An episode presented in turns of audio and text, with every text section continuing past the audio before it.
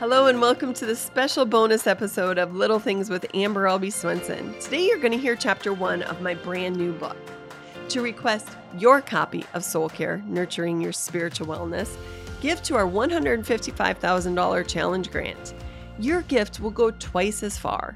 Give today by visiting us at timeofgrace.org or writing us at P.O. Box 301, Milwaukee, Wisconsin 53201.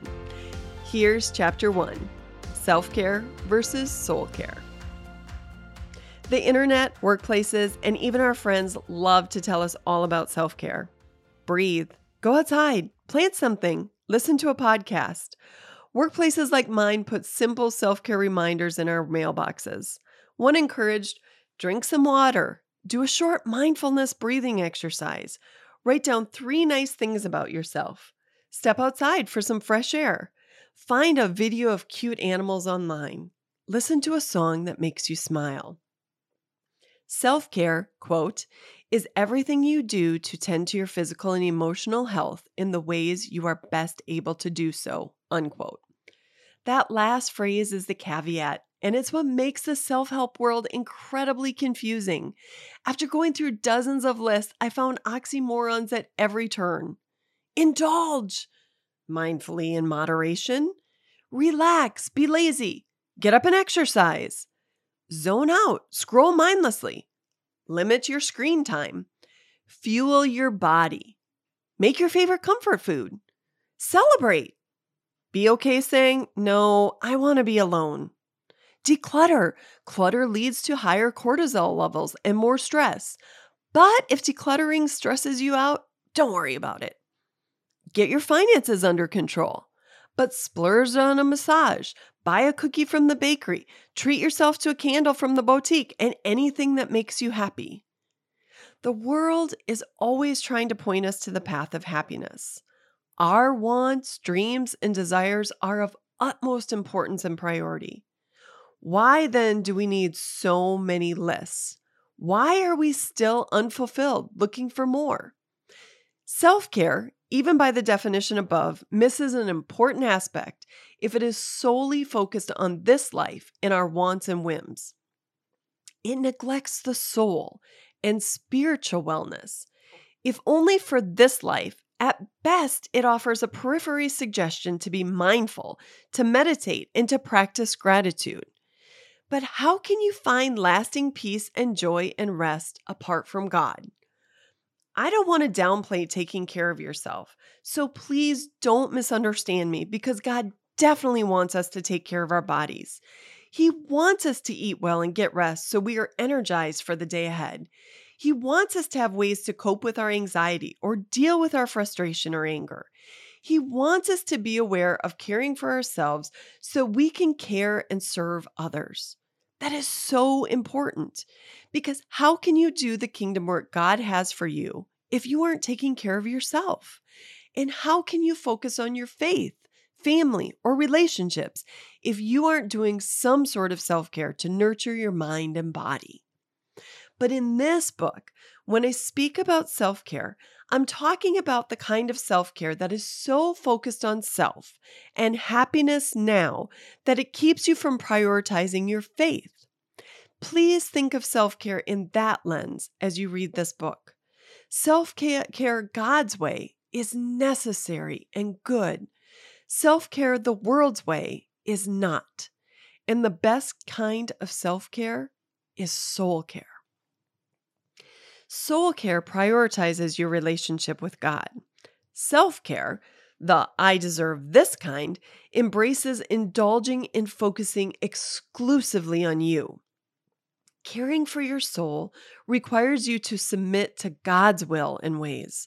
Self care focuses on making this life the best that's possible and preserving it at all costs.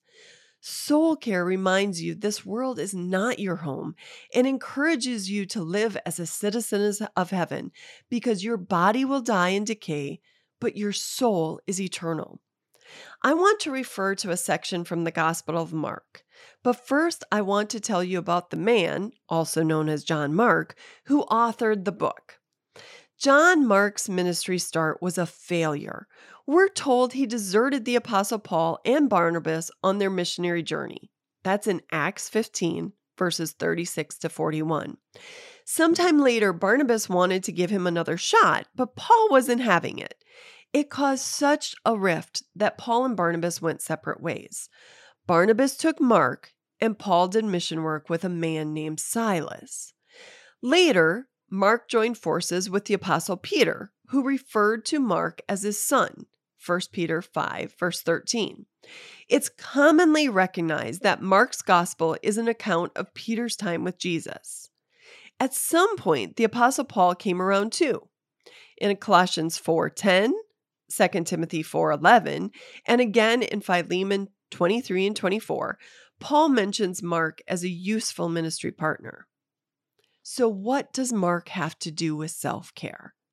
Well, self care, in the lingo to describe and promote it, has morphed into a worldview. Let me give you an example. From a self care standpoint, a synopsis of John Mark's life might read like this After deciding that mission life with Paul and Barnabas was unfulfilling, John Mark stepped away to reinvent himself.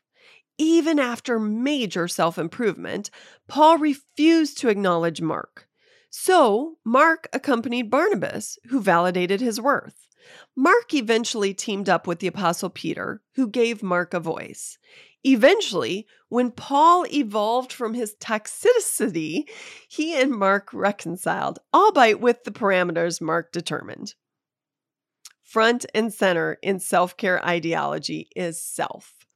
A Christian worldview puts Christ at the center, and God's word is preeminent. Here are some of the fundamentals of a Christian worldview that stand in stark contrast to the self care worldview. Before a holy, sinless, without fault God, we are all toxic. The Bible says all our righteousness, that is the best we can do, is like filth before God. Isaiah 64, verse 6. We're all in the same sinful boat, desperately in need of a Savior, which God graciously provided. In God's kingdom, the greatest are those who serve and deny self. Jesus said, You know the rulers of the Gentiles lord it over them, and their high officials exercise authority over them. Not so with you.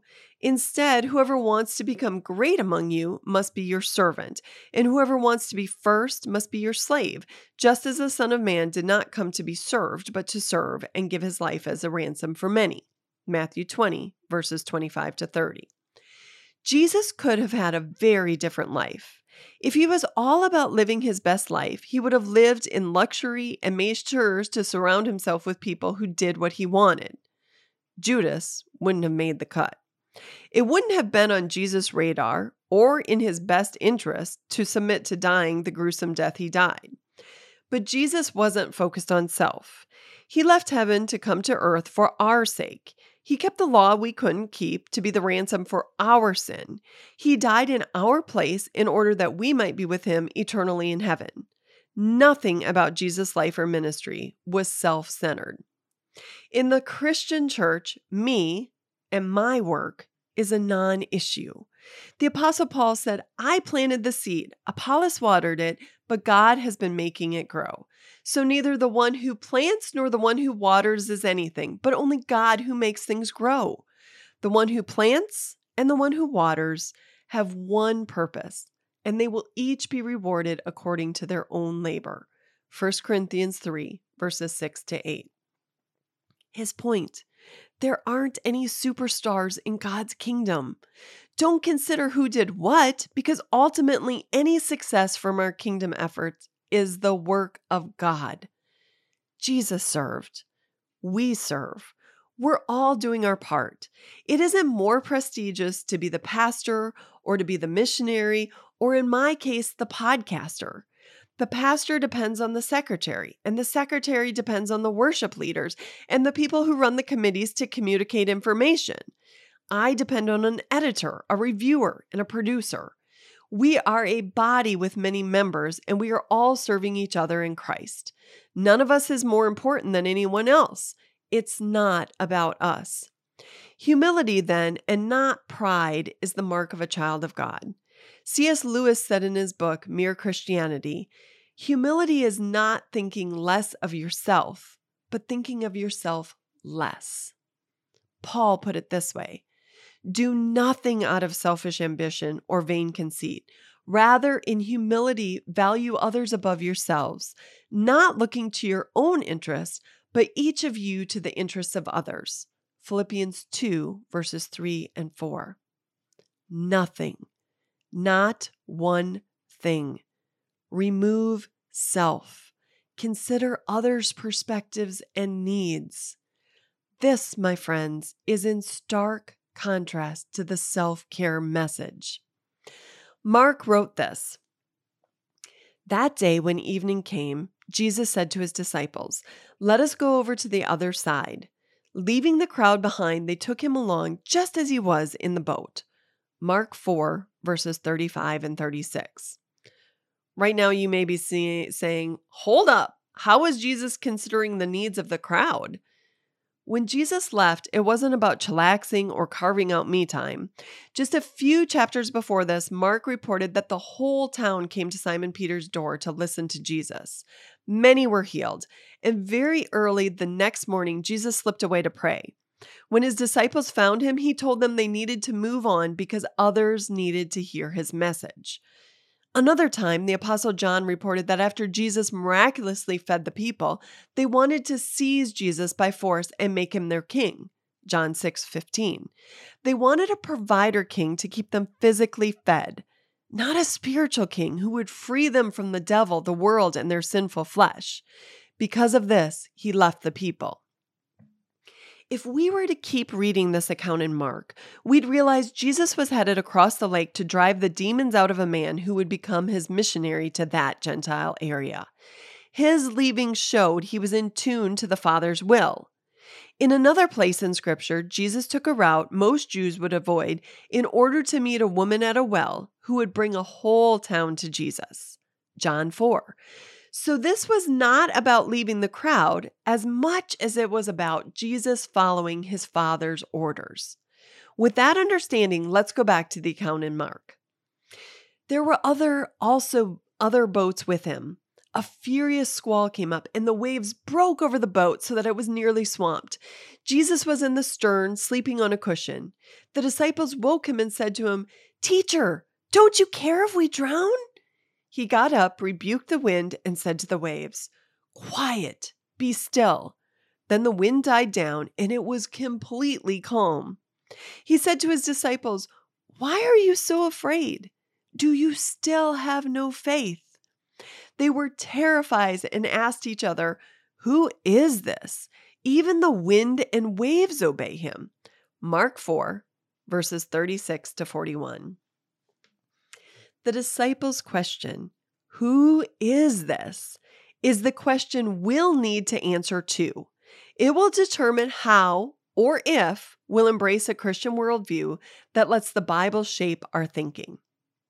Is the God of the Bible a sovereign God above all things in heaven and on earth? Genesis 1, Psalm 24 1, Isaiah 55, verses 8 and 9. Is he the author of the Bible? John 1, 2 Timothy 3 16 and 17? Is he intimately involved in the lives of those who love him? Deuteronomy 31 6 through 8, Isaiah 49 16, Romans 8 28. Or is he like Baal, whose prophets danced and yelled and cut themselves in an effort to get his attention to no avail? 1 Kings 18 26 to 29. Was Jesus the perfect Son of God, as the Gospels record? Did his death mean anything? Or was he just another prophet who met an untimely death? If we believe the Genesis account, that the world was created by God and that shortly after their creation, Adam and Eve plunged the world into sin, and if we believe what God said to Adam and Eve, that he would take care of it so they didn't have to live in sin for eternity, then we are led to God's word for answers. What did sin do to the souls of men? What did God do about it? Where is God now? The Old Testament is the account of God being intimately involved in his people's lives. It contains promises of a solution to sin and prophecies foreshadowing how God would fulfill those promises. These prophecies offered signs to people so they would know the coming Messiah when he came. The New Testament contains the four Gospels, giving an account of Jesus' life, death, and resurrection, proof that he was the Messiah. The New Testament letters further explain God's plan for salvation, the way we get to heaven, and God's relationship with us. A Christian worldview requires us to hold worldly philosophies up to the Bible to see if they are in line with God's Word. Does this make you uncomfortable? Do you cringe at some of the things in the Bible and ask, God, do you really expect me to believe that? Are you struggling to let God be God and rule in your heart? The world tells us to be self absorbed and motivated by our needs, wants, and pleasures. God's rule in our hearts is quieting our sinful nature and not going the way of the world, but letting God be the first and final authority. God's first command is easy enough to understand You shall have no other gods. In simple language, God first. And here's the thing God's ways aren't difficult, they aren't restrictive or chauvinistic. Jesus said, Come to me, all you who are weary and burdened, and I will give you rest.